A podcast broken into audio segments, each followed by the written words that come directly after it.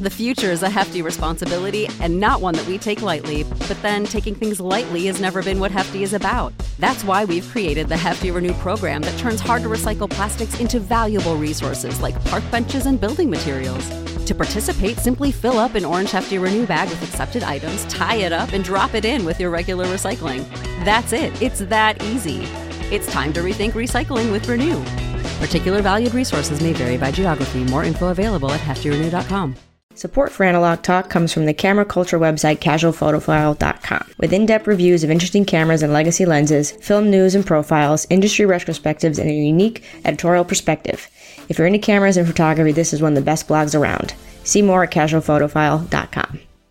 Hey guys, welcome back to another episode of Analog Talk, a film photography podcast. I'm your host, Tim. I'm Chris. And today on our show, we have Joe Greer. Hey, Hey, Joe. Joe. How's it going, guys? Thanks for having me. Yeah, thanks so much for joining us.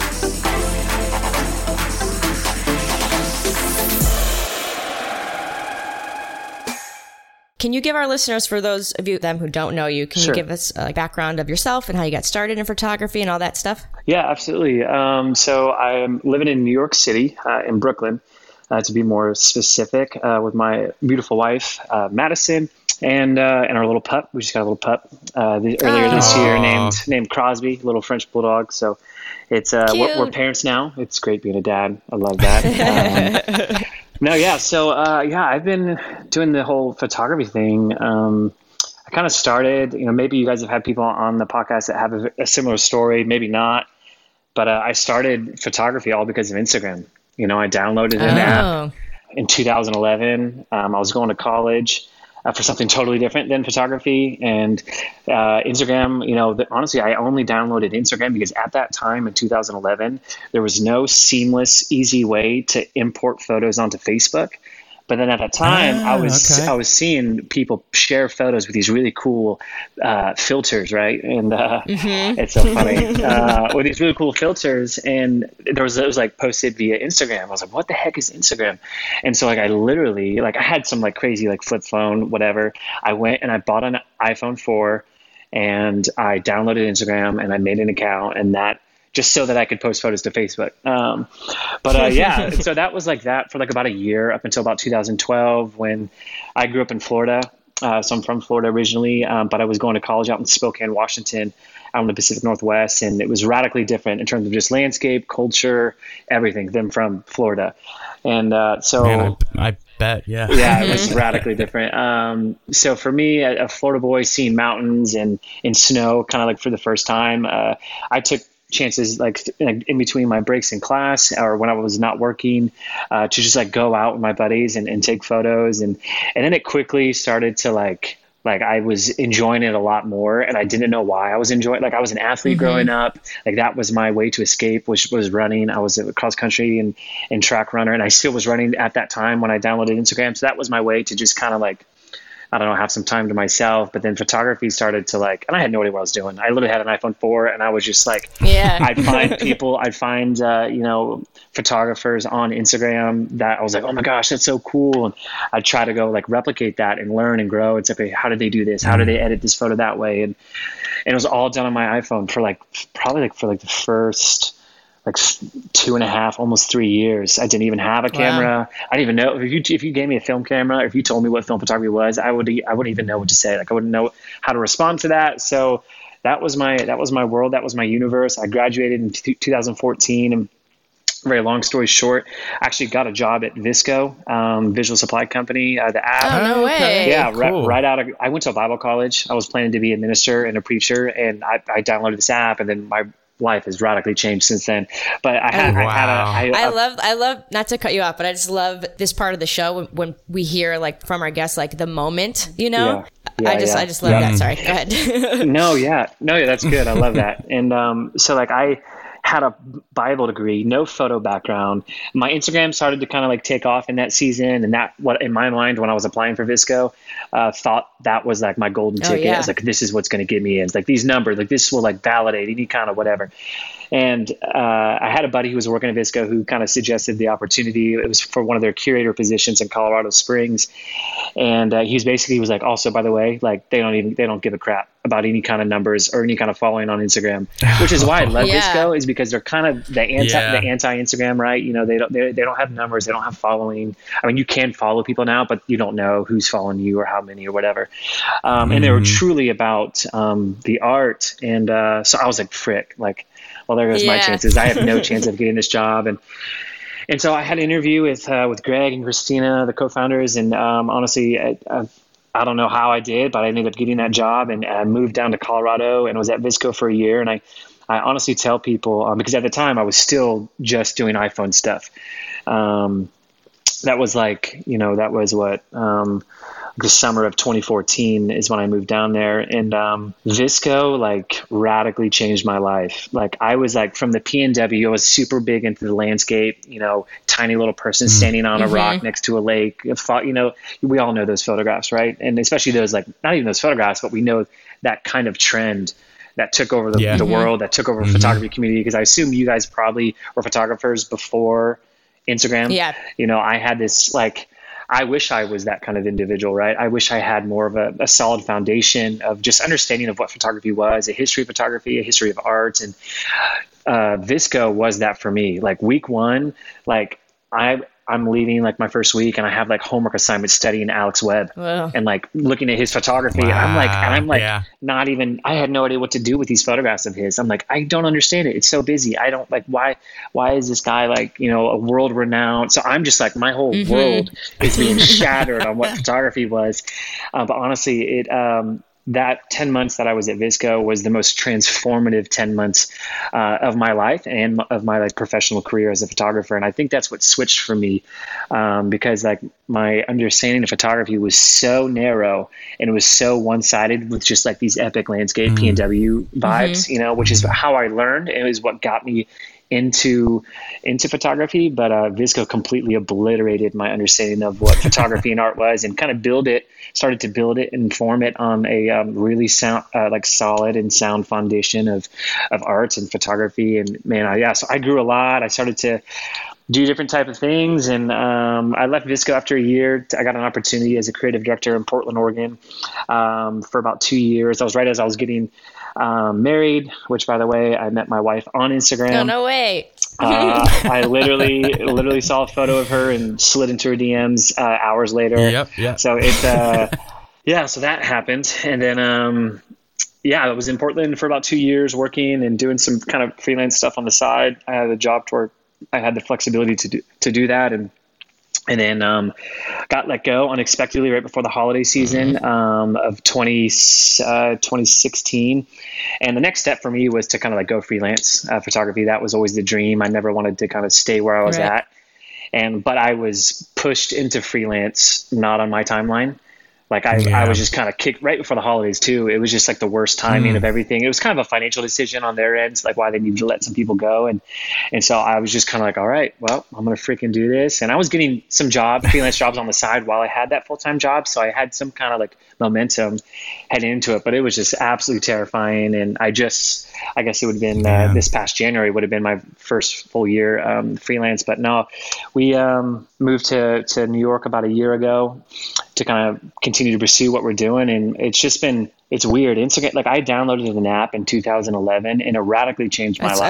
Like it's crazy. Like I, Man. found what I love doing in photography. I met my wife. I've met some of my best friends because of this app, and I've had the opportunity and privilege um, and blessing to be able to travel the world um, because of a free app that I downloaded. Since, it's just yeah. wild how like that happens and that works. And Man. like I was heading one direction, and then I downloaded an app, and everything's changed. And so yeah, that was a very long-winded answer, um, but that's kind of how I got into it and kind of where I'm at. And but yeah, man what an epic story.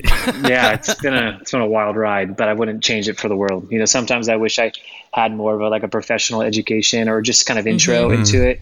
Um, but what's interesting about this whole like Instagram thing is that like I've had, I've, it's been a conversation I'm gonna have with my peers recently um, that are in kind of the same situation with the the whole Instagram thing. Is like I've had to like unlearn some unhealthy practices Oh, in sure. terms of like what I thought photography was back in the day, you know, and um, it's been it's been really fun and challenging for me to like be faced with those kind of situations when I see it come up and uh, and to now because like I'm doing something totally different, which I'm sure we'll get into than what I was when VSCO when I got hired at VSCO or when I first started. So it's crazy to see how w- one pursuing photography can evolve as an artist and i'm sure you guys have experienced that um, as when you first started or, or even the conversation which i'm sure we'll have of how i got into film that has like radically Yeah. changed everything as well so there's these little chapters that have just like kind of been these incredible moments of growth for me as a, as a photographer and as an artist that um, i wouldn't change for the world When did you when did you first get a camera in your hands? When did it switch from the phone to the Right. I think it was uh, midway um, of my 10 months at, at VSCO. Um, so I think it made right, right around the start of 2015. I bought a Canon 5D Mark III, I great think, camera. and just the typical, yeah, just typical camera with the 35 millimeter 1.4. And because I was getting some kind of commercial work at that time, and so I just needed something like that. I couldn't like, you know, I couldn't go on a commercial shoot with my iPhone 5S at the time. Like Yeah.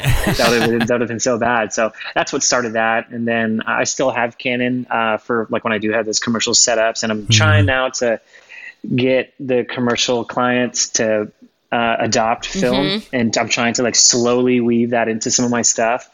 Um, but that's that's a whole nother conversation for another time. But uh, yeah, so I think it was like the beginning of 2015 was when I got that. Man, so how did you transition into film? Like, what Yeah. was this like? You had a you had a camera as a kid, and you remember the the fun, or is no, it kind of just again, I I mean, so many of my peers and people that I meet that have been doing photography or um, or that's their their pursuit is like they had their dad was a whatever and had a camera Yeah. and they picked that up and like I don't I've got a pretty crazy story um, in terms of just like my upbringing and don't have the typical upbringing as as m- most of my peers. Um, so that wasn't the option for me but like I literally it was because of Instagram. That is like that was my only concept and intro into photography. I would see photographs obviously, or I would see my mm-hmm. buddies who had cameras, but like it was I was never interested Yeah. in that.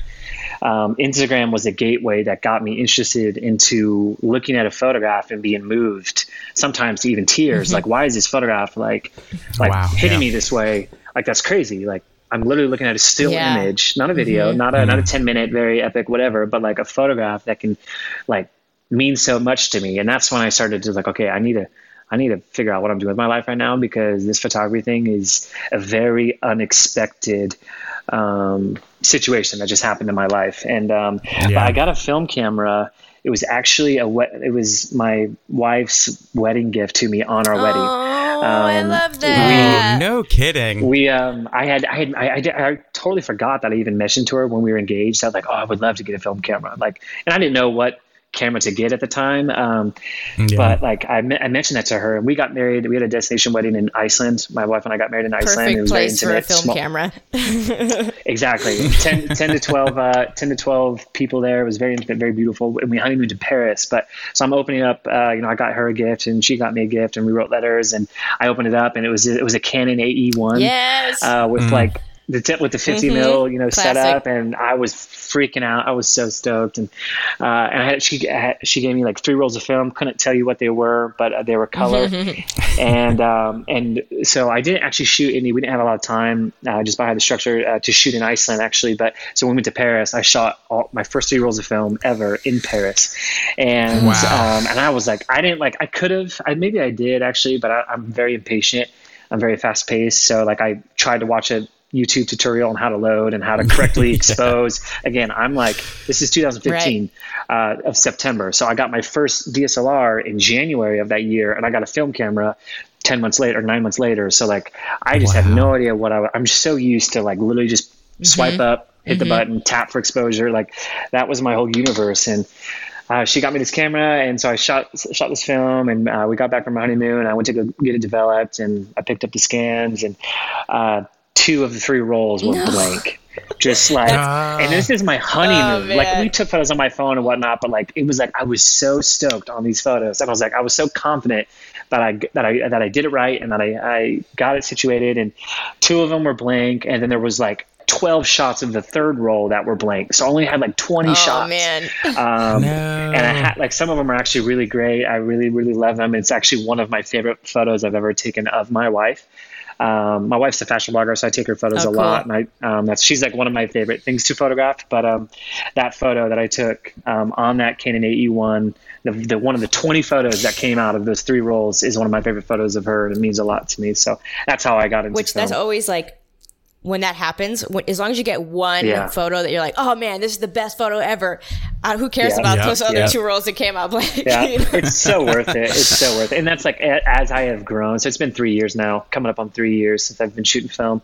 That like that's such a part of the process. Like you have to make those errors, you have to make those Yeah. mistakes, and I still do it. Three years in, there are times where I like, you know, um, you know, botch loading a roll in my M6, and I don't, you know, uh, let it uh, hook correctly, and I've ruined a roll. So it's it happens, but that's that's the joy and the beauty of shooting film is and I, I know i'm probably talking you know you guys have heard all this. I'm not going to say anything new on this podcast but like um, it's just i love i love how not easy film is. Like with, with in my experience with dslr like i can set auto everything and just go out and just blast people on the streets, take a hundred yeah. photos in five seconds, and I'm gonna get like almost all those photos are probably gonna be really good photographs, and I could I could post that, and especially now in 2018 when everybody has you know a camera, it's just man, and being a very fast paced individual like I am, like film has like radically changed the world, changed the way how I see the world, how I view people, how I view my work, how I approach projects, how I approach my commercial work, eh, like literally everything. It's um, and I think uh, it's yeah, it's. But I also still love you know I still love digital. Um, I've got a you know weird relationship with it where um, I was just in India back in the earlier this year, and I uh, Leica sent me the M10, um, and I also brought my my Leica M6, and I had a um, a Mia 7 II that I brought as well. So I shot all three of those in different you know situations, but like. I got this weird thing where it's like I love film and I love the M6, but the M10 is probably one of the one of my favorite cameras I think I've ever shot. Um, in terms of like, there's you do have like I think there's like auto sh- ISO and auto shutter I think, but I shot all manual. But even with that, I zoned like I like I had a 28 millimeter lens, so I was zoning the entire trip. But I felt like I was still shooting film, and that's why I think I love Yeah. why I love like I was Leica going to so say much that's is like that they definitely a Leica thing. That the the build quality is, of those cameras, 100%. just even digital, you feel like it's a work of art. Yeah. You know, yeah, I was like looking at I was looking at the files. And I'm like, man, like I couldn't even tell that it Mm-hmm. was digital. The only thing that felt digital about it was when I was exporting the photos Right. onto my external hard drive. It has it has like a like a display screen that you can shut off, which I did. I tried to make it as as M6 like or as manual as possible. Um, But it was just, uh, anyways, that's kind of off topic. But uh, yeah, film is um, it's ruined me, uh, both Same. personally, financially, Mhm, all of it. All, of it. but it's a, it's a it's a good type of thing to be ruined by. I feel like. that's funny about the blank roll. I just I mentioned on the podcast. I got my boyfriend into shooting film, so he got himself a camera. Yeah. and I think we sent like th- three or four four rolls out at at once, and one of them came back blank, and I was like, "Oh, honey, your first blank roll," and he was like, "Wait, why? Like, what happened?" And I was like, "Just Yeah. that's just what happens. You're like initiation. It happens." Yeah, yeah, that's so true. It's so Yeah. true. Oh, I love that. Man, same. I I was just shooting because uh, you know the Covenant pack film is is on its way to extinction, Yeah. and I have um, I got a couple packs in the mail just recently, and I was out shooting. Uh, shooting some of the stuff on our porch because in the summertime I love sitting out on the Oh, back porch. It's especially in Nashville. got our plants and the birds Yeah, and the yeah, yeah. I mean it's just so much fun. And I was trying to capture a couple shots on the Polaroid while I had well it's you know the Fuji pack film, but um I forgot to take the dark slide out on the first shot and you know peeled it apart and I was just like oh yeah that's right that's right okay it's just so many little little things like that that Yeah. you know just kind of make it mm-hmm. so much better. Like I wasn't mad, even though that that was, was like a say. twelve dollar waste of. it was it was okay. It was Yeah. all right. Yeah, it's special, and that's like I mean, even now it's like you've got apps, third-party apps that try to mm-hmm. replicate this feel, right? And I've, I've mm, been getting yeah. into shooting more like Super 8, 8 millimeter video film, and uh, hope to get a 16 millimeter camera soon. But it's just like there's something about it that like that process of not being able to just like look at the image right away or to like have that instant gratification, but to allow that that uh, or those images like you know uh, to kind of like get some, you know, some uh, shelf life mm-hmm. and to age a little bit, and then go back to it and get it developed is just a really, really special process. And with how like fast paced everything is in terms of like visually, mm-hmm. oh yeah, the, like that era that we, we, live in is like we shoot, we post, we upload, share, yeah. repeat, mm-hmm. repeat. So it's just it's good to be slow and to calm down, and that's just good for my personality and how I work is to have that. It, like really um, has been like a massive. Um, beneficial tool in my like creative process um, as a photographer. Man, that's that's actually something I've been practicing a lot because when I, I mean, even like a year ago, I was doing the same kind of thing with with film as I was with digital. You know, you shoot an hour later, I already mm-hmm. have it mm-hmm. developed, dried, scanned, wow. and uploaded. You know, like yeah. I was doing it so quick, and it, I, I don't know it just it, it didn't feel mm-hmm. any different than just taking a you know yeah. a Canon out and walking around the block. So yep. I, I started doing that now. The last couple months, I really took a. I mean, I have probably 20 rolls sitting waiting for me yeah. to develop. Love it. I mean, if there's something that's priority, like I've been working on a project, you know, like yeah. I get that stuff knocked out, but like all the just like walking around downtown stuff, yeah. I, have been saving. And I'll tell you, I'll do like two or three at a time and just going so back good. and looking at that. And it's like, man, this was April. Mm-hmm. This was awesome. I remember this day. It was so yeah, reliving like, it. I don't know, man. Life is life is just too damn mm-hmm. fast mm-hmm. now. You know, like you don't even think about anything anymore. Mm-hmm. You don't have time. Yep. Yep. So it was just nice to to kind of go back and reflect on that. Yeah.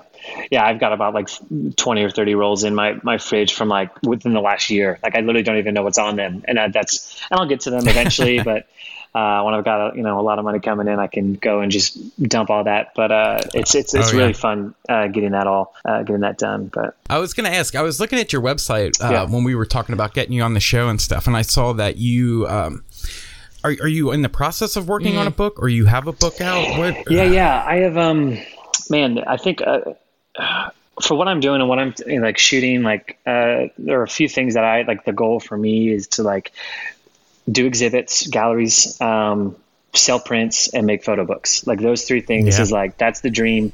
Um, if I can be doing those things, um, and I just got booked for my first gallery, which we can talk about later, uh, which I'm super stoked about. Yeah, the book Thank you so much. Um, but the the book is just like that was, and maybe you guys have a similar experience, but for me, like because I didn't go to photo school or art school, I had my time at VSCO, and right after like I left VSCO, I really started uh, being in Portland. We had Powell's bookstore. I don't know if you guys have, are familiar mm-hmm. with Powell's. It's like one of the biggest bookstores in the U.S. Um, incredible bookstore there in Portland, and then I would go there and I would start to just buy and like take in these um, mm. these photo books, and that was the way that I learned and I, I grew and I tried to even like it helped me kind of refine um, the avenue that I'm on right now and what I'm pursuing in terms of like what I'm yeah. making. Um, so like I, I, mean I've got so many photo books uh, upstairs in my office that just were like monumental. Mm. To my growth process, I don't know. Yeah, so like for the, the possibility that I have a, a project or a body of work that I could like put out and be proud of and or have potentially possibly someone experience the same kind of thing that I did when I was like looking through other photographers uh, work is just um, that would just mean the world to me so I I've got a few different bodies of work that can work for a book. It's my first one. I don't want to rush that process, right. you know. Um, yeah, I, I oh, yeah. have to allow whatever project it is. To, I need some time for that to marinate, for me to not look at it, to go back to and see, okay, what's the best type of book for me to launch? Because I don't, I'm not going to just make. I hope not. I don't think, like the way that my my life and my career with photography is going, I don't want to just make one book. I think this is like a lifelong pursuit where I make. So for my first one, I just want it to be really special, and uh, I don't want to rush that process. So yes and no, I am, but I'm not. I'm just trying to wait for the right moment for me to step into. Yeah, that. let it come to you. It has to. Uh, you know, I can't force something just because of whatever reason, just because I want to put out a book or I want to make some money yeah. or whatever. I, I got to let that speak for itself. And I think it's it's coming soon. I think. Man, that's good. That's good that you're doing that. That you're kind of taking a you mm-hmm. know taking a minute to let it all kind yeah. of soak in. Because I definitely rushed with my. I've said this before on the podcast. Like I've definitely rushed with my first book, mm-hmm. and not that it. I think it's bad. No. It's just could have been so mm-hmm. much better. You know, like if I would sure. have planned it out and done just done a little more research on stuff, and you know, yeah. but I just wanted to mm-hmm. see it. You know what I mean? like yeah, I basically yeah, did it for myself. I just wanted to right. hold something in my hand that I worked on. and know? that's the thing that's going to be so special is to like have a physical copy of some like.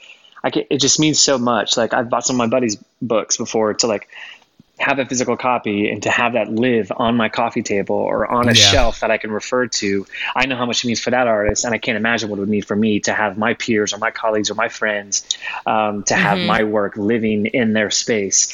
Um, is just that's just the idea of that is especially again like in, in 2018, like with how like we just swipe up, Yeah. right? That's how we view photography now. That's Yep. how we view work. That's how we view, you know, m- mass media. So to to have that is just going to be really special someday. So It's such a bummer how quick everything is. It, it bums me out. Instagram is. Yeah. I mean, it was a blessing. You know, it's course. a blessing and it's a curse in its in its own right. But it's all about it's all yeah, about balance. Mm. It is. It, it really is. you know, I still read regular books. I'm all about like the tangible mm, part yeah. of it, and so I like love, like you said, having your your friends' photo b- zines or books, or you know, I have like a little Yeah. collection now. So I. Oh, I just I, that's one of my favorite things about the community is is the zine aspect of it that everybody is like showcasing Yep. their work in that way and we can all like oh did you get like when Yep. Timothy comes out with the next one it's like I'm gonna get your and then you know I want to get his I want to get you know Yeah. so I just love that mm-hmm. part of it Yep. It's, it's extremely, and I haven't even experienced it yet, but I can't imagine how rewarding that will be for like a photographer to have that out and people support that. Like that's,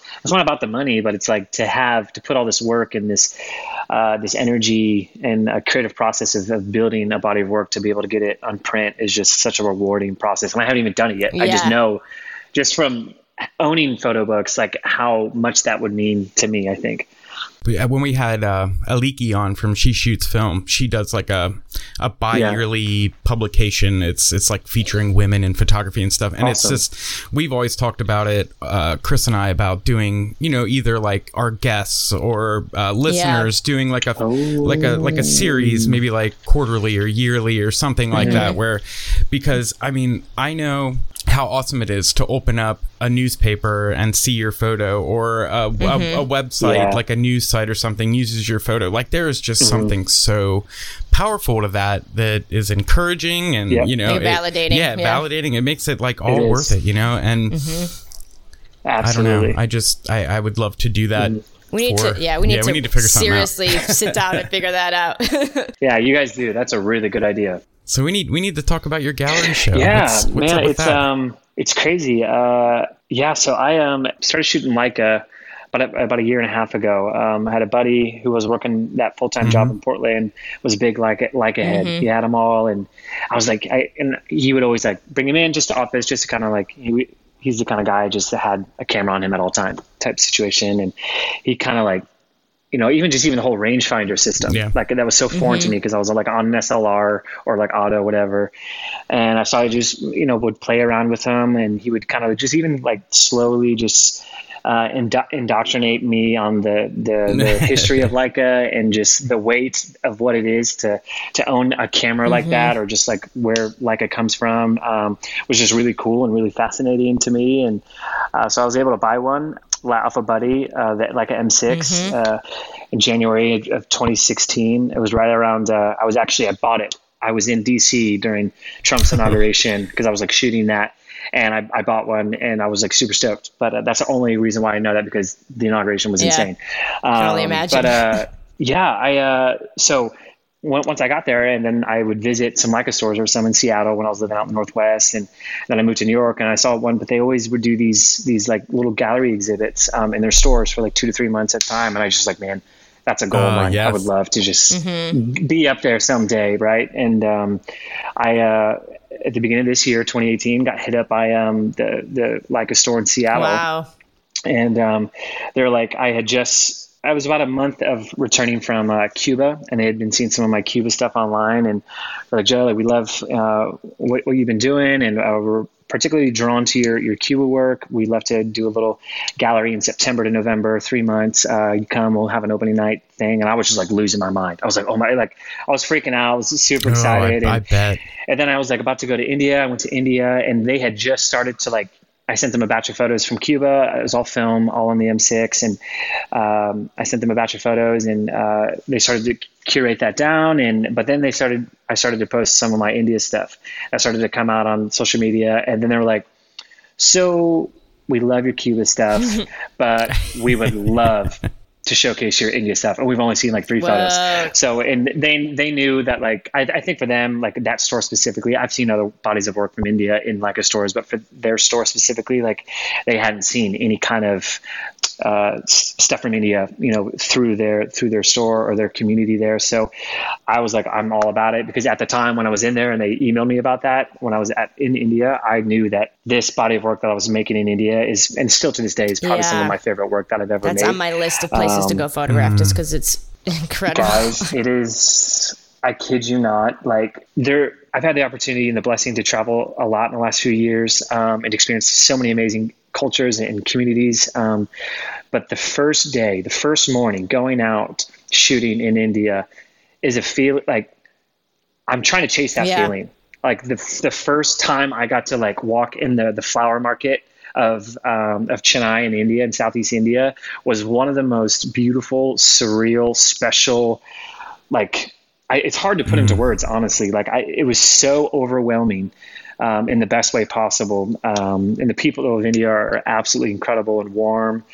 And um, anyways, I could talk about that forever. India is probably now I'm like now I know why Steve McCurry has Yeah. been to India almost I was, sixty I was times just, in this his is kind of off topic, but I was Yeah, just listening right. to a podcast with um, Ricky Martin because he just got nominated Yeah. for um, that show that he did. Um, but he he was talking about India's like where he goes to retreat. He like goes to India just to like decompress. You have to go. It's one of the most magical places I've ever been. And, and I like Steve, you know, Steve McCurry is one of my biggest inspirations. And um, I, I've always wanted to find that place where I could go and build a lifelong portfolio and a, a body of work in one Yeah. uh, place or country that is not my own. And I think I think India will be that place. It is so massive. It is so diverse. There's so much going on.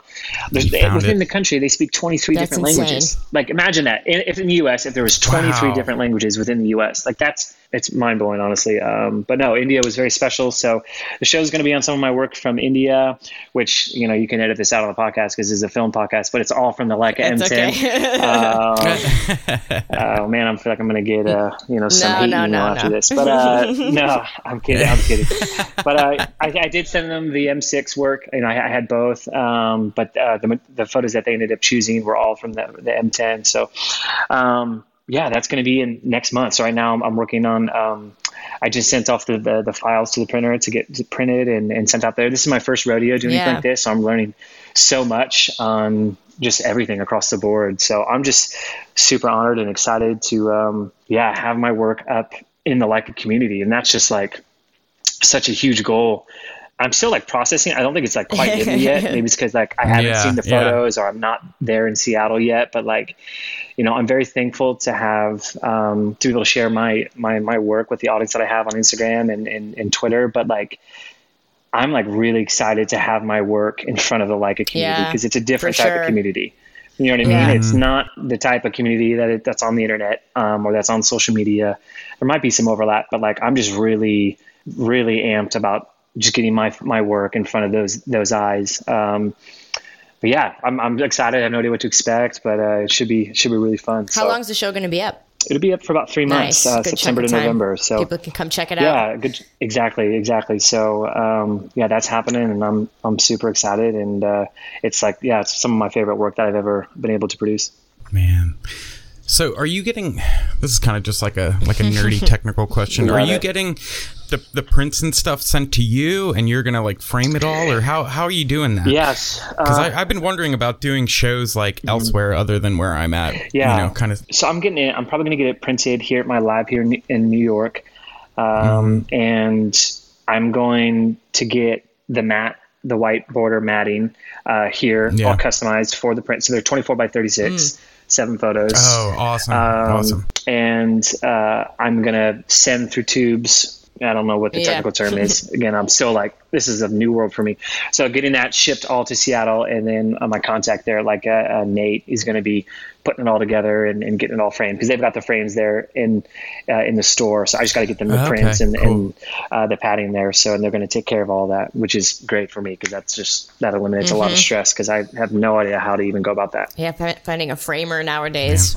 You know, like but it's but it's a new territory and it's something that I hope to be doing more of um, as I move on. Yeah, this is like, definitely. uh, hopefully the first gallery of Yeah, many. I sure. hope. Um, so it's it's hopefully stuff that I need to just learn. And I think it's helpful for me to just know how to have these kind of conversations and, and how to know the language because Nate's just telling me like, oh yeah, go get this and this. And I'm like, dude, like, I have what? no idea what you're talking about right now. like, so, but I'm like the least technical photographer probably on the planet. Like in terms of like gear talk and like technical phrases and and um and yeah, I just it's it's weird and I it's kind of like a, in a weird. Eh, kind of a little insecurity, but it's like I know how my cameras right, work, and I know how to get. I know how to get what I want. Yeah because when you said uh, Tim, when you said like I gotta have a technical question, like, like, I started like, sweating. Oh, no, I was yeah. like, oh my god, like, please, please do not even yeah. ask me anything like that. That's so funny. I'm the same way, and I am super insecure about it because like people ask me like all these like lens questions, like blah blah, blah or whatever, and I'm just like. Yeah. I was like, I just know how to do it. I just, it just is like an, it's like a part of me, you know. Yep. I can't ex- like yeah. thought of like teaching like a seminar or like having a class. It's just like, you know, then you just, yeah. then you just, it just comes out of you. I don't know no, it's so true. It's like, you guys know this, but like, um, you know, I, I get hit up so many times, so many mm-hmm. questions on social media, like, oh, look, what camera is this? What's your lens setup? What's yeah. your setup? And it's all about the gear. And I want to be helpful. Yeah. Like, I remember asking those questions when I first got started, you know, but like, man, it's so hard because it's like so much of it and it, it, this goes back to like my story, my upbringing, some of the the tragic things that have happened in my life, and the good things and the bad things, and all of it. But like so much of it, when I'm out on the streets and I'm shooting, or I'm in a different country, like it's so emotional mm-hmm. for me. It's such mm-hmm. an, an, mm-hmm. emotional mm. process. It's not just like a, it's not a calculated right. thing. It's it's it's very like I I respond to certain things, and maybe it's because of what I'm going through in that stage of my life. And fast forward five months from that, I'm not going through the same thing, so I'm I'm I'm, I'm drawn to different things on the street. But it's just it's weird. Mm-hmm. Um, like growing up, and maybe you guys had this growing up. Uh, your your parents or uh, your teachers would tell you, you know, when you get a job, you know, you get your nine to five job, you go in, you clock in, you leave your personal life at home. You leave mm-hmm. all that mm-hmm. baggage, yeah. you leave all that mm-hmm. stuff. You come here, you do your job, you clock out, you go home, you deal with that. I heard, I've heard of that, you know, growing up, and especially when I had jobs when I in my early twenties. But like, that's not the same. you can't do that with photography. I don't think, in my opinion, whether whatever I'm going through in my life, the good, the bad, and the ugly. If I I can't just shut that right. off and just throw on a switch and be like, all right, I'm here shooting this photo shoot, and not like I allow that um, all of it to influence what I'm doing when I have that camera up to my eye. And it's, I can't mm. tell you, man, like there, I was going through a tough time when I was, uh, like personally just my life, uh, when I was in Israel back in 2015, it was first time to Israel. And there was these themes that I noticed after I was like looking through some of the work and, um, and putting it up and that like, they were directly reflecting wow things that like the, the emotion that I was capturing in the Israeli people was exactly what I was going through. And I didn't know that. And that's when it switched. I was like, dude, I can't, I can't keep shutting off my emotions when I have a camera in my hand. I think that's what fuels. It's just, and it's kind of like what you were you were saying. Like it's it's so such a part mm-hmm, of me, and mm-hmm. it's hard to like it's hard to tell people yeah. about that, like or how to like teach that. Yeah. You just you got to feel it. So much of photography is is all about emotion. Is all about is about feeling. Um, and I, I, love that actually because I'm like I cry more than my yeah. wife. I'm super emotional. I'm just like an emotional yeah. dude.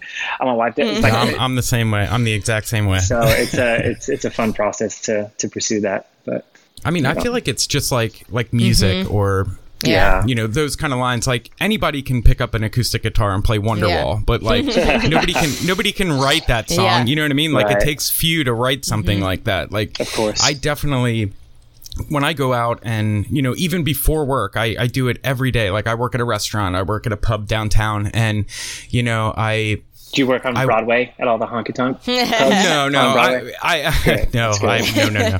Um, I, I work in Franklin, like down on Main Street at a little okay, Irish cool. pub. But uh, awesome. Eh, you know, I, it's three blocks away from my house, so I, oh, wow.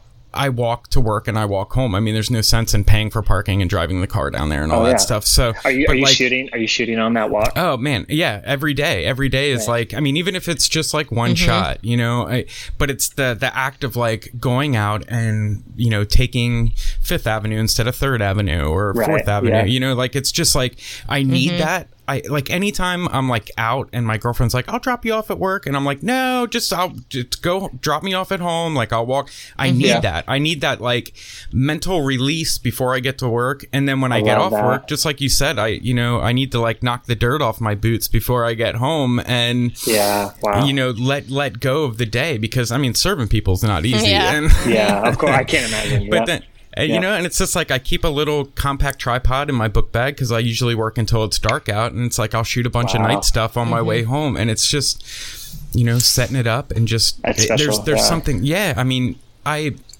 I think it was last year, or maybe yeah, it was last. I don't know. I, I taught this little class of it was like between like eleven and sixteen year olds. Uh, it was Yeah. like eight kids. Uh, we did photography. I showed them how to shoot a roll film and stuff like that, Mm-hmm. and same thing. They were just like, well, how do you, you know, because I was trying to explain to them like emotion mm-hmm. and art, like how, It's you know, yeah. we, yeah, like there's just Yeah. like so much different vibes you can get from things. Like if you're having a good mm-hmm. day, it could be like a, a sunny landscape photo, and if you're having a bad day, it's it's like a foggy mm-hmm. landscape or like a Yeah, uh, yeah. you know, there's just so like you can just like you were saying from Israel, like the, Yeah. the photos you like what you were seeing was what you were mm-hmm. feeling, and I was like trying to explain like, you know, what you're feeling really comes out. You know, like you can really Yep. push. Uh, Yeah. You know, you can teach No, technique and stuff like that, but Yeah. you know, when it Yeah, that's so good. And I recently took um, one of my other- other favorite photographers that I just uh, I've had some huge influences on my life: uh, S- Steve McCurry, Alex Webb, and Joel Meyerowitz. Um, I took oh Joel's. yeah, Joel. I, I took Joel's uh, master class um, Oh, wow. recently, and, and and in there, I highly recommend it. That's like I'm not getting paid to make that plug, but like I highly recommend um, taking that. And um, but Joel, like I- in one of his uh, lessons there, he was talking about just like we just, we just think too much, right? Like if you're out in the street and you're, Yeah. you're, you're we're so calculated that we're like, okay, I, I got to get the perfect composition, like oh, like, and he's just like, you got to react. And and I don't. Yeah. Not everybody's a street photographer. Not, not everybody loves shooting on the street. But for me, like in what I'm pursuing, like so much of that is just me. Like I'm gonna burn through rolls. I'm gonna like. There are gonna be so many shots on there that are not gonna turn out. But I'm not gonna get the shot unless I pull the trigger. So so much of it is like I try to not think too much. I just like Yeah. respond. I see something or I see a detail and maybe I like I move around that detail and let that that moment evolve and then I go for it. But it's like I just got to respond instead of thinking too much. Because if I when I think, I just miss the shot, and um, that was like huge for me when I when he said that. I was like, oh my gosh, like I got I got to start doing that. But I think that that's probably like the, one of the keys to street photography. We've talked about street photography on the show and how it's Yeah. it's very um, daunting to me to to go out and do it and get in people's faces. Um, oh, it's the best. I know it's, but it's like one of those things. It's so- I was just having a conversation with somebody. I don't know, maybe it was on the show. I don't remember, but I was talking about like you know my YouTube channel and this podcast and how I was so, you know, I'm shy Yeah. By nature. So so the thought of like being on camera and talking and like interviewing somebody whose work I admire, like w- when you do it. It just the fear goes away. So like I know like with Yeah. street photography, Yeah. the only thing that's holding me back is mm-hmm. the fact that I'm not doing it. Mm. yeah, And like Wow. you seem to I go know for it. I Yeah. I, I for sure. Yeah. Maybe we'll get some do some street photography when we're in Nashville together, Timothy. We'll have to figure figure out. Yeah, Y'all have to. definitely. Yeah, just just walk up and down Broadway. Yeah, You'll yeah, find a lot yeah. of interesting people down there. It'll be great. oh, it's so it's so easy in Nashville. It's, Yeah. it's they're they're ripe for the picking down there. That's that's right. Do you have any um, tips Man. for for someone like me who's like maybe intimidated by street photography or never like really because I've looked at you know, Hmm. Your work and a lot of people's work who do that and I'm just like man like you know one of my favorites is Vivian Maier just you know I talk Yeah. about her a lot Yeah. she's like you know yeah So good. um Yeah. yeah but she got up in people's faces I know you got you know just like go and do it Yeah, it's it's so interesting, you know. Like, and honestly, that the documentary about Vivian, um, uh, finding Vivian Maier was that's kind of what that was my first intro into anything street photography. I was right. It was the summer before I went to VSCO, and I saw it. It came out, and it blew my mind. And Vivian's also a huge inspiration. But like, it's it's uh, man, shooting on the streets is not what it was sure. during Vivi- Yeah. Vivian's time, or Joel, or Robert Frank, or like all the greats that have ever done it. Like, it's so much harder to do it now. And i think it's because of Yeah. this like viral photo era that we live in right? So if like i grab you know hold you know i grab my my camera right and i'm on the streets in like on on, on the street or in the, you know at the beach or whatever and, I- and i do this yeah.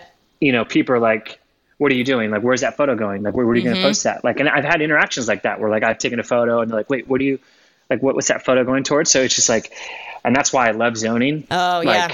Like it- it's Yeah. like because i can get in i can get out there are times where like and i think i think so much of it is um man i it's try to give him tips, you know, because there are times where like I'm like Yeah, terrified yeah. or where I don't take Right. the photo. There's Oh, a yeah. moment where it's so good, and I know I'm. It's just like, man, I can't. I, and I miss it. I miss a, a lot of shots, but then there are times where I just like, you know what, forget it. I if it, I'm just gonna Yeah. do it. I'm just gonna do it. I'm gonna go take the photo. Sometimes they notice, sometimes they don't. I think the biggest thing is like making eye contact and giving a smile and just not being a Yeah. douchebag. I don't know if I can say That's that on the podcast, but like No, you- so much good, of you're it, so much of it is just like I don't know. Like there, are, I would say about ninety percent of all my photos I take on the street, um, I don't talk to the individual. I don't talk to the person. I um, I want the moment before they notice that I'm taking Yeah. the photo. That's that's what it first drew me to that scene.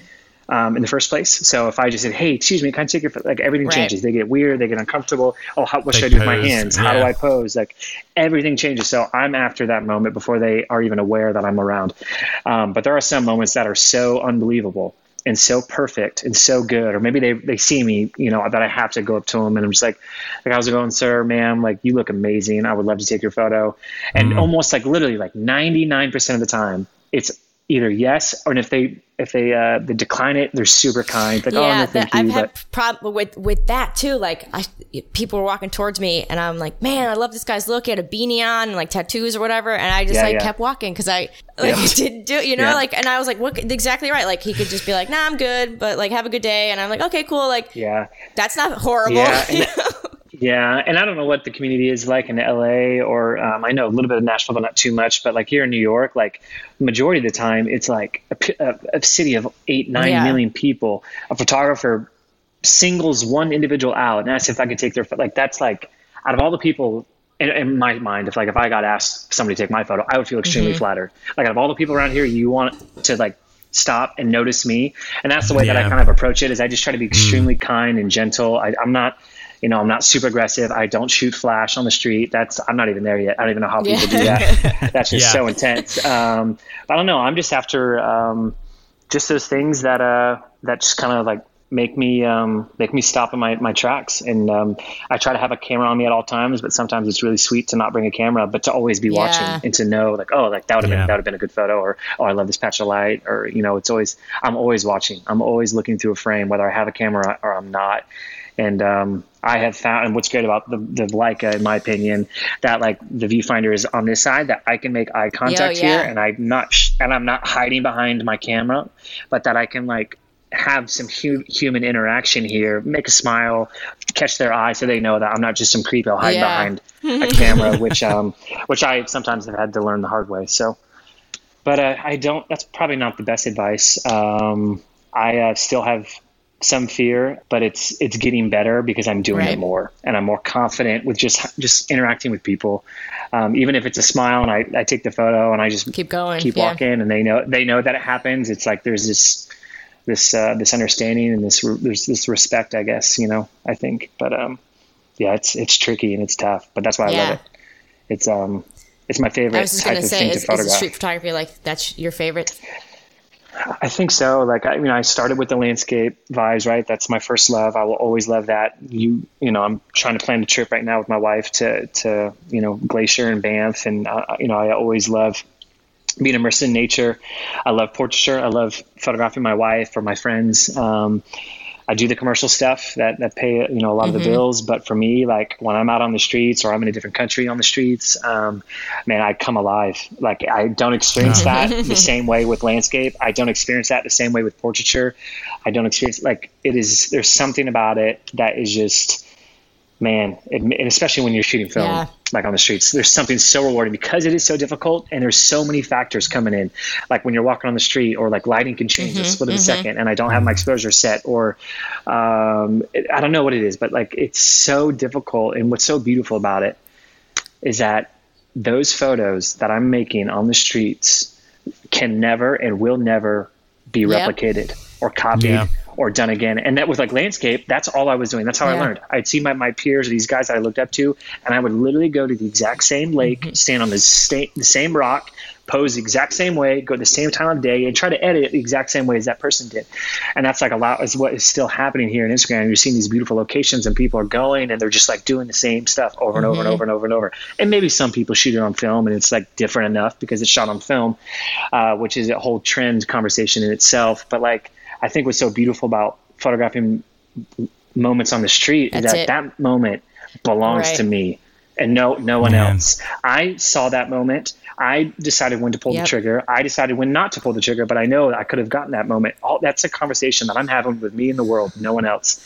And that is what's so beautiful is that like people can I'm inspired by Joel Meyerowitz and I see a lot of his themes come in my photographs. I'm drawn to color like Joel was in the 60s when no one was Right. shooting color. He was a part of that wave of shooting uh, you know, fine art color photography and at that time that was like no way. You want to be a fine art photographer, you're going to shoot black and white. yep. So I see a lot of Joel's and Alex and especially Steve McCurry when I was in India, these themes come up. But I don't know, there's something so compelling about photographing on the streets when I know like that body of work, whatever it is, that belongs to me and no one else. You can walk the same Yep. street that I walk on Fifth Ave, or out, I'm doing a, a big project, a year long project in Coney Island right now. Like you got to Coney Island and shoot it, but it's like, man, it's just, I don't know. Sorry, I can keep talking about that forever, but I know that's not what we need to do. But hopefully that made sense. But um, Definitely. Yeah, I think that's the, the beauty of street photography in general, especially like looking back on other people's work. Like that was that moment in time. Like, so special. I love that. I think I think Chris, you just need to kind of I get know. out there and do it. I think the Just more and try more you do it, the easier it, it, it comes to you. that's kind gonna be of my thing. next personal Yeah. project is to just like go out with, with a Yeah. roll. This, roll is only going to be street photography. I'm going to go and do it. yeah. What What's your uh, What's your setup? Uh, I mean, I have, it dep- I mean, I have a bunch of different cameras. I, But if you were to go out on the streets and take a roll, what would be What would you grab? I'd probably um, grab the Contax G1 that I have just because it's, Yeah, you can yeah. be a little bit faster with that. You don't have to like, Yep. you know, with the, with the rangefinders lined it up, kind of Yeah. just kind of shoot from the hip. but, Yeah. um, yeah, that's tricky though, because sometimes you miss focus with the Contax G1. So I feel like I'd be super Yeah. disappointed if I got all brave and then Yeah. missed the whole roll. Yeah, but that you know some of those could turn out and be really beautiful in its own way. But again, that's like part of the part of the process. But yeah, you should definitely give it a shot. I think Daniel Arnold uses like a Contax. I don't know if He it's the- does. He has the uh, the Contax G 2 I think, uh, with two, flash, okay. with flash, and but then With he also flash. he also uses the M6 as well, um, quite often. But um, yeah, that's awesome. he's a beast, man. He's yeah, he's insane. wild. Yeah, he's big time, He is. He is. man. When Vogue's doing a piece on you, you know. yeah, you- right? He's like getting invited to those like Met Gala shows with all the like Mm-hmm. celebrities, but still keeping his his his style like consistent. Like that, I respect that a lot. I think that's really special. Hey guys, we'll be back with a question from one of our listeners for Joe right after this message from our sponsor. Support for Analog Talk also comes from Polaroid Originals. Go to PolaroidOriginals.com and use the offer code AnalogTalk10 at checkout to receive 10% off your next purchase. All right, guys, this is a part of the show where we take a question from one of our listeners. And this question comes from Jordan Lobaton. He asks, How did you get to where you are? I would love to make a living off photography, but, uh, but honestly, it just seems impossible with the oversaturation of photographers everywhere. Any advice on being able to make money or try to start living off of taking photos? That is a tough That's a- question. It is. It is. That is um I got a few thoughts on that, um, Jordan. I man, so for me, like what's start, why I'm even like talking to you guys right now, like backtrack, you know, seven years ago, it all started for me when I downloaded Instagram. I think for me, like I just happened to be at the right place at the right time. I was in the Pacific Northwest before even most people didn't even know what that was. Um, I downloaded the app. I just happened to be in a very beautiful part of the world and shooting those kind of photos, those landscape photos that kind of like skyrocketed. Like, you know, I would suggest that on Instagram, which I don't even think they do that Right. anymore. It's where they like follow you, Yeah. right? You- promote yeah, your yeah. feed. So I gained a lot of followers in like the matter of two weeks. And then that, after that, that just kind of like, that snowball just kept rolling.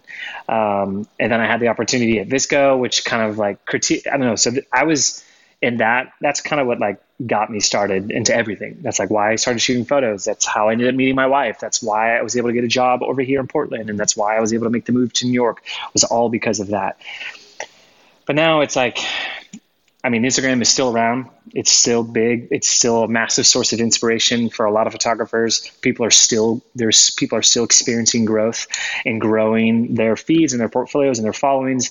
Not that I think that's all about that, but that is I think is what got me to where I am um, today. So like I built this audience that knew me as this PNW landscape guy, and over the last three four years, I've been trying to like change the narrative on what the people that initially followed me started like I'm just trying to change their minds on what I want them to mm. see. Like I can post a landscape here and there, and it, it's great, and I love that, and it's beautiful. But like, like as we were just talking about, like shooting on the street or having these more just like daily life moments um, that I shoot on film or that I shoot on my travels. Um, but I think the biggest thing for me that helped me to where I'm at now um, is consistency. Mm-hmm. Yeah. You have like if you want to if you want to make that jump, if you want to make photography your full-time job, you have to be shooting and you have to be shooting a lot. Yeah. There are thousands, if not tens of thousands of photos that will never make the internet. No one will ever see because they were bad and I missed it or I burned through a roll of film and didn't know what I was doing or like you have to shoot a lot, you have to make a lot of mistakes and you have to take risk. So to where I'm at and the, the audience that I built and the, the, that got me to where I am now, like I have spent so much time, energy, lost hours of sleep, failed assignments because I neglected my mm-hmm. studies in college to go catch a sunrise three hours away. Oh, yeah. All the like all the money that I've invested on trips or equipment, like it's not going to happen right. overnight. And I'm not saying you guys are like hoping that something like that happens overnight, but you have to like find out what within the field of photography because it's so unbelievably vast. Right. There are avenues of photography that I don't think I'll ever right. hit I don't think I'm ever going to be a war photographer. Right. I don't think I'm ever going to do weddings. So there's like you have to find that avenue that you love, that brings you joy, that brings you life, that where you can look at this photo and it like almost brings you right. to tears or puts the biggest smile on your face and you just don't even know why and your friends are looking at you like a freak. like you have to find out that avenue of photography that makes you feel alive. Yeah. Like I have found that for me. So I'm going to pursue that. I'm going to I'm going to make mistakes. I'm going to take risk. And I think one of those risks, two risks for me that I'll highlight in my life that I think were very monumental for me becoming a full-time photographer was one, I had a great job. I was doing freelance on the side, had basically another income, and I got fired right but 3 weeks before Christmas. Mm. And I was forced mm-hmm I had no other jobs lined up. I wasn't looking. I didn't submit my resume to whatever. I could have done that once I got let go, but like I knew that doing full time photography and making that my like I knew that was that was the dream, and I got forced into it, not on my timeline. And the first, so having read it right around Christmas time, so January till almost like mid June, wow. I had zero work, wow. zero, nothing dark zone. Thankfully, my wife was killing it with her blog and mm-hmm. her, fashion stuff, and she was able to carry us through. And that has continued to be the, the, the picture here. My wife is absolutely thriving in what she's doing. But for six months, when I was like, I was bringing the majority of um, of the income and, and providing that, had health insurance, had it all going on. That stopped and for six months, I'm just like, did I make the right decision? Mm. Should I go get a full time job? Do I need to keep pressing through this very difficult season? And what's beautiful about seasons is there's seasons for a reason. Seasons have a start, seasons have an ending.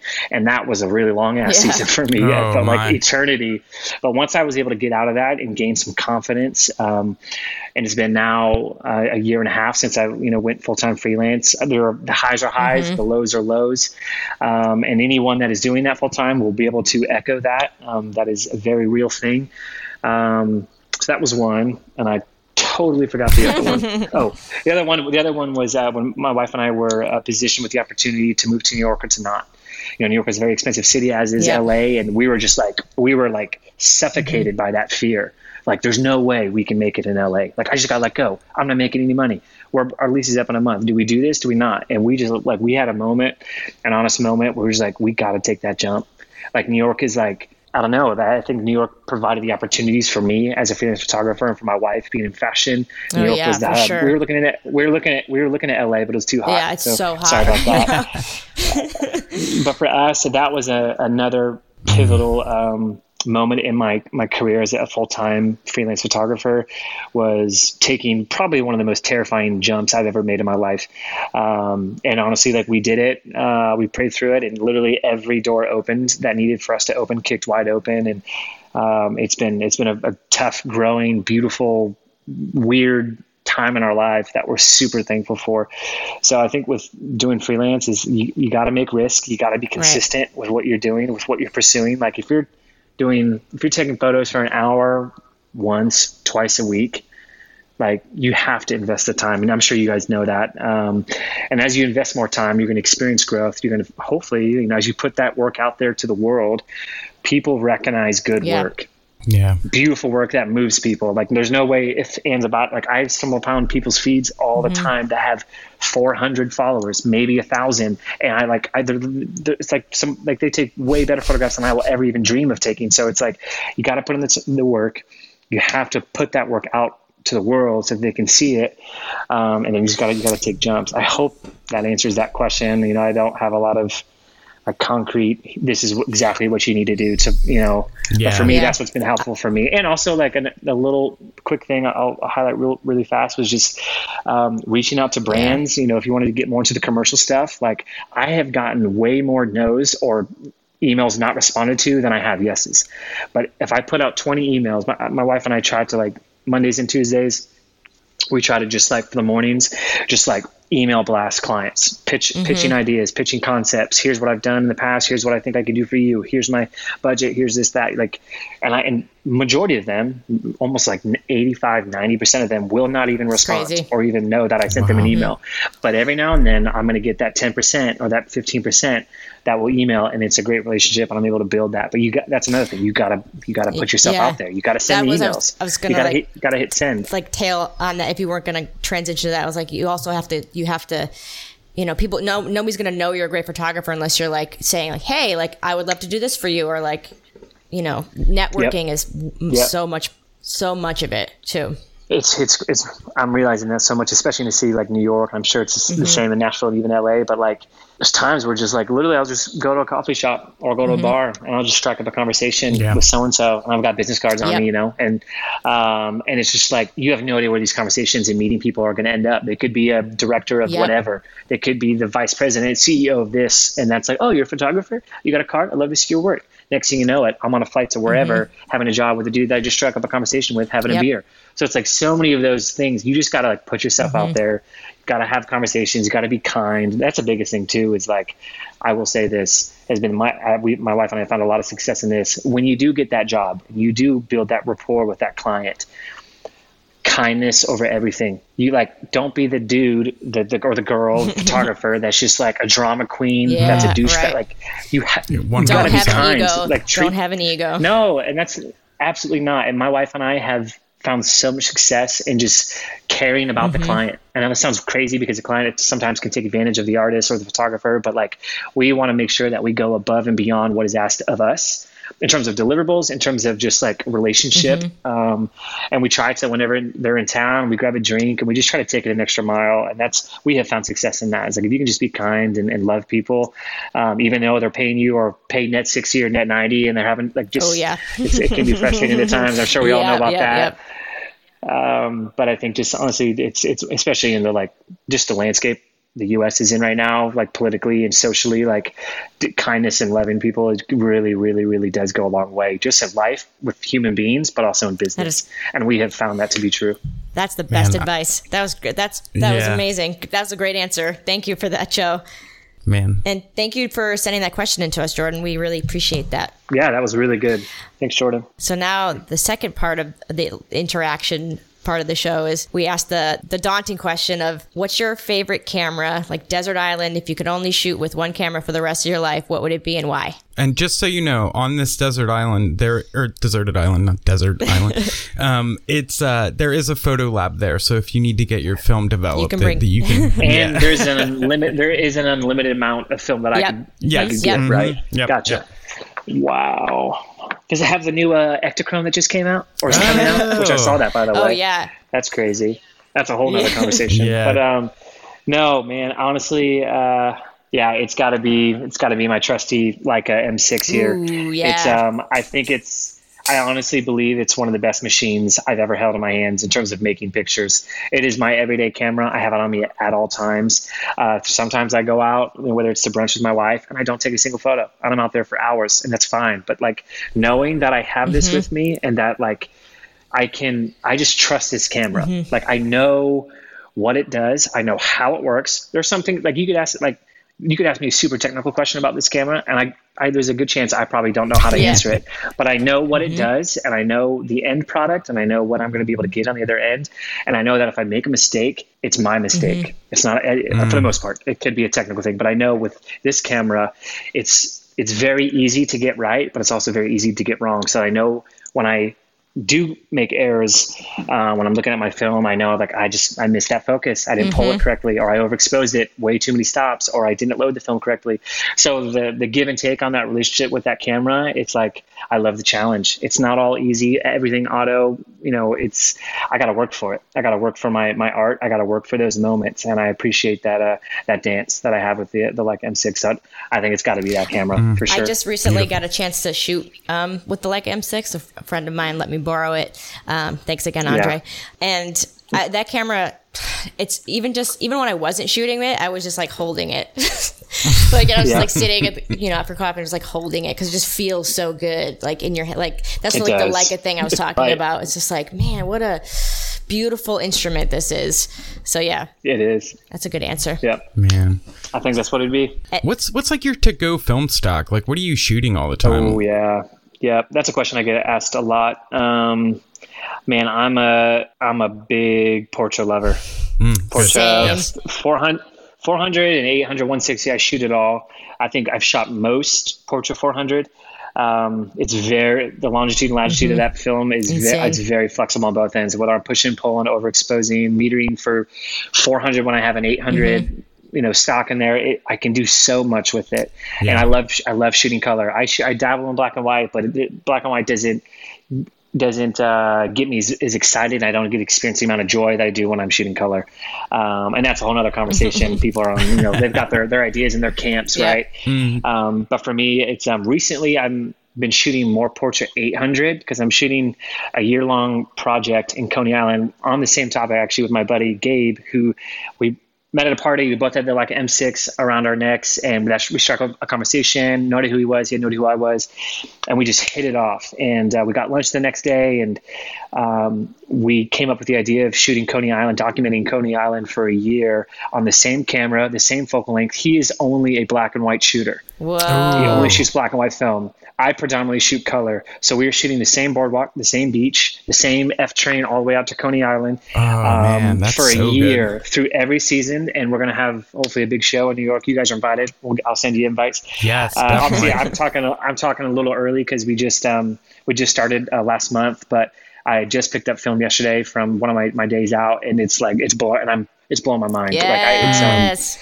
it's it's it's uh it has the potential to be something really really special just the way that we're interacting um with with the people on Coney Island and some of the guys that I've photographed we have seen there every day Oh, yeah. and we're building we're building a relationship and rapport with them and hopefully going to bring them a print and of the photo that I took of him so it's uh Portra 800 is right now in the summer having the speed so that I could still zone because I'm zoning Yeah. at with Portra 800, um, and I have the 28 millimeter lens, which is easier to, to be able to zone because of um, of how wide that is. So I love having more speed right now. Someone asked me that actually today was like, why are you shooting Portra 800 in the summer?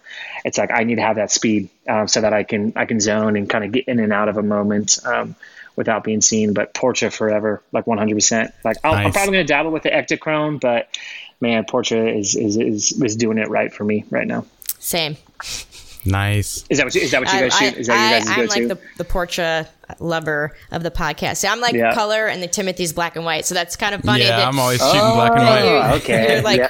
What, doing what's that- your go? Are you HP five or are you T No, I'm a, I'm a Kodak. I'm a Kodak guy. I do uh, Okay, T Max six. Uh, push to 1600. I get asked the sixteen. Wow. Mm-hmm. same question all the time. Why are you pushing it at? at You know, you can you can zone focus, and I never It's have to worry about Yep. uh, light. and the contrast is always amazing. Yeah, but there's something about color, man. Mm-hmm. It's why there's times where I've like I've had black and white rolls in my camera, and I'm drawn to a moment specifically because of a color arrangement co- that's yeah. happening in a scene, and I'm like, yeah, oh, I'm so excited, and then it hits me. It's like, oh my, like, frick, Yeah. I shot shit in black and white. So, and, and that has happened to me too many times. Where like, okay, I gotta like I gotta put black and white to the side because it's I'll get to you later, but color is, is, is what works for me and but i love meeting those people that are just all black and white that's like all they shoot it's like man you guys are i'm just fascinated by your guys' minds on like choosing to shoot and to document that in black and white over color and that's just a fun conversation to have with anybody when um, when i meet them but love that That's awesome. Yeah, it's it, it's fun. So the, we have like a part two of this question now, thanks to Chris, Vi- Chris Sure. our friend Oh. Chris Visser. So he, he's, you know, we Okay. would do the what's your ca- camera basically you can't live without, right? Like the desert island camera. And then what is the Sure. your white whale camera, which is kind of like Moby Dick, like the camera that you lust Right. over but can never get. Like what are you what's what are you like dreaming about right now? it has to be the Leica M10. I know I don't own it right now, and it's not a film camera, so That's maybe I should change my No, answer. that's Maybe okay. I should Yeah, probably say fine. a film camera. I feel like, oh my gosh, I'm going to get crucified uh, in these comments. Um, man, I just um, I've got I've got the I've got the M6. I have a Konica Hexar, a little autofocus uh, film camera that's great for what it is, and I have the Mamiya 7.2 medium format, which is also one of my favorite cameras. Uh, I've been getting more into medium format, and it's just been blowing Mm-hmm. my mind. But for me, it's like and the M10 is not cheap. It's almost seven grand. Wow. It's an expensive camera. Wow. Like, and, and it's one of those things where it's like, this is like my 30th birthday is coming up in February, so hopefully my wife is listening. Um, it's kind of like one of those. It's it's a. I think the M6 I'm going to have for the rest of my life. It's one of those cameras that I'll probably never sell. I believe the M10 is also that kind of camera. When I had it with me in India, it just it's the only camera, digital camera that I feel confident taking on the streets. I'm not going to lug my Canon 5D Mark Right. IV with my twin. Right. Like I'm not. That's just ridiculous. I'm not going to. But like, there's something about the M10, the way that it feels like film, and that's the way that they purposely designed that camera to go back to its roots to make it as most analog as possible, mm-hmm. with it being digital, obviously. But like, and I truly felt that. Like when I was shooting it, there was nothing about it that led me feel like I was taking a digital photograph. Um, so that was very special. Like, and I made so many mistakes because I was zoning. There were times where like I had the moment right there. I could have put on auto shutter, auto ISO, and totally gotten it, but I didn't because I just I love the way that shooting analog and shooting manual makes my mind work and makes my mind work when I'm out on the field shooting. And I think the M10 is probably my white whale camera, and hopefully someday I will find that and get that camera. So we'll see Yeah. And I apologize to all of you diehard film lovers. Like I'm not a purist. I love film. I know what it's done for my life, and I will always, probably, most likely, for the rest of my life, be shooting film. I know the joy and the pain that comes with shooting film, and um, the joys dramatically outweigh the pain. Um, so I know that I'll be shooting film for the rest of my life, but I'm, I'm not writing off digital because it's at the end of the day, it's like it's not about the No, camera. it's not. As we go back to something we talked about, it's about our experiences in life and Yeah. being able to to showcase that when we're behind the camera. And if that's a freaking Canon or Nikon, whatever, digital, Or an like, iPhone. awesome, It's- or an iPhone. or an Yeah. Mm-hmm. iPhone. Exactly. I literally my career started because of an iPhone. So, um, no, I'm not too caught up on gear, but I love gear. It's a weird thing that I got going on, but Oh, oh yeah. that's probably that's probably my white whale. Awesome, Man, Joe. great, great, great. Well, this has been awesome getting to chat with you, Joe. Thanks for taking the time. We really appreciate it. No, thank you so much. I was uh, my first podcast. I had no idea how this was going to go, and I get pretty kind of talking you, this long you is nailed kind it. of kind of nerve nerve wracking, but no, I really appreciate the, the the conversation, and the dialogue. You guys Awesome. are amazing and are really good at what you guys do. So it's an honor to be here and to have this discussion. Thank you. Where can everybody check you out? Where's like your website and Insta and all that stuff? Yeah, my website, you can find me at uh, ioe.photography. And then my Instagram is uh, ioe greer. Uh, and that's my, my social across all boards Twitter, Facebook. You just type ioe greer in, the, in Google and, and you'll find my stuff there. And for those that are asking, Joe Greer was taken. Oh, that handle dang. I was on just going to be like, wait, what? what happened? So the lowercase i kind of looks like a lowercase j without Yeah, the little yeah. swoop. So, and that has just like, believe it or not, become my brand, and I've kept with it. So, um, like it. Ioe Greer, that's where you can find Cool. me. So, Great. and what about you, Timothy? Guys, you can find me on Instagram and Twitter at Timothy Makeups. I'm also on YouTube. I do some film photography related videos. You can go to youtube.com slash Timothy Makeups Ditzler or just go to the search bar and type in Timothy Makeups. You'll find it. Um, I also do a little solo podcast called We Believe in Film. That's on iTunes, Google, and YouTube as well. And Chris, how about you? Where are you at? I'm Crispy Photo on Instagram, YouTube, and Twitter. We are Analog Talk Pod on Twitter, Analog Talk Podcast on Instagram. We have a Facebook group you can join and a page you can like. And that's it. That's where we are. awesome. Thank you again, Alrighty. Joe. This has been great. thanks so much, guys. Really appreciate All it. right. We'll see everybody in the next one. Bye. Bye. All right, so first off, I wanted to thank Joe for being on the podcast. He did forget to mention his film photography Instagram. So if you want to head over to at IOE Street, So it's basically at Joe Street, but with an I instead of a J, just like his other Instagram. Go check that out. But Joe, thanks so much for being on the show. It was a pleasure meeting you. It was awesome getting to talk to you about all this stuff. You know, we're fans, we're huge fans. So it was awesome. It was great to get to talk to you. Also, guys, don't forget to head over to our Patreon. You can go to patreon.com slash analog talk. We have a bunch of different tiers there, and we just started doing this video series just a couple guests ago. I think it started with Shelby. Um, so every one of these interviews, we have the video version of this, and they're definitely unedited. You know, it's it's pretty raw. We kept it, you know, pretty simple. It's basically just the audio from the hangouts and stuff. It's not overdone. It's not super edited or anything crazy. It's just raw. It's the conversation. It's you know, you're you're a part of the conversation. You get to go and you get to watch that. We're setting those at the five dollar tier, so any little bit helps. That doesn't mean that you have to be a $5 donator to help us out. You know, every little bit helps. But there's other tiers there. There's, you know, pins.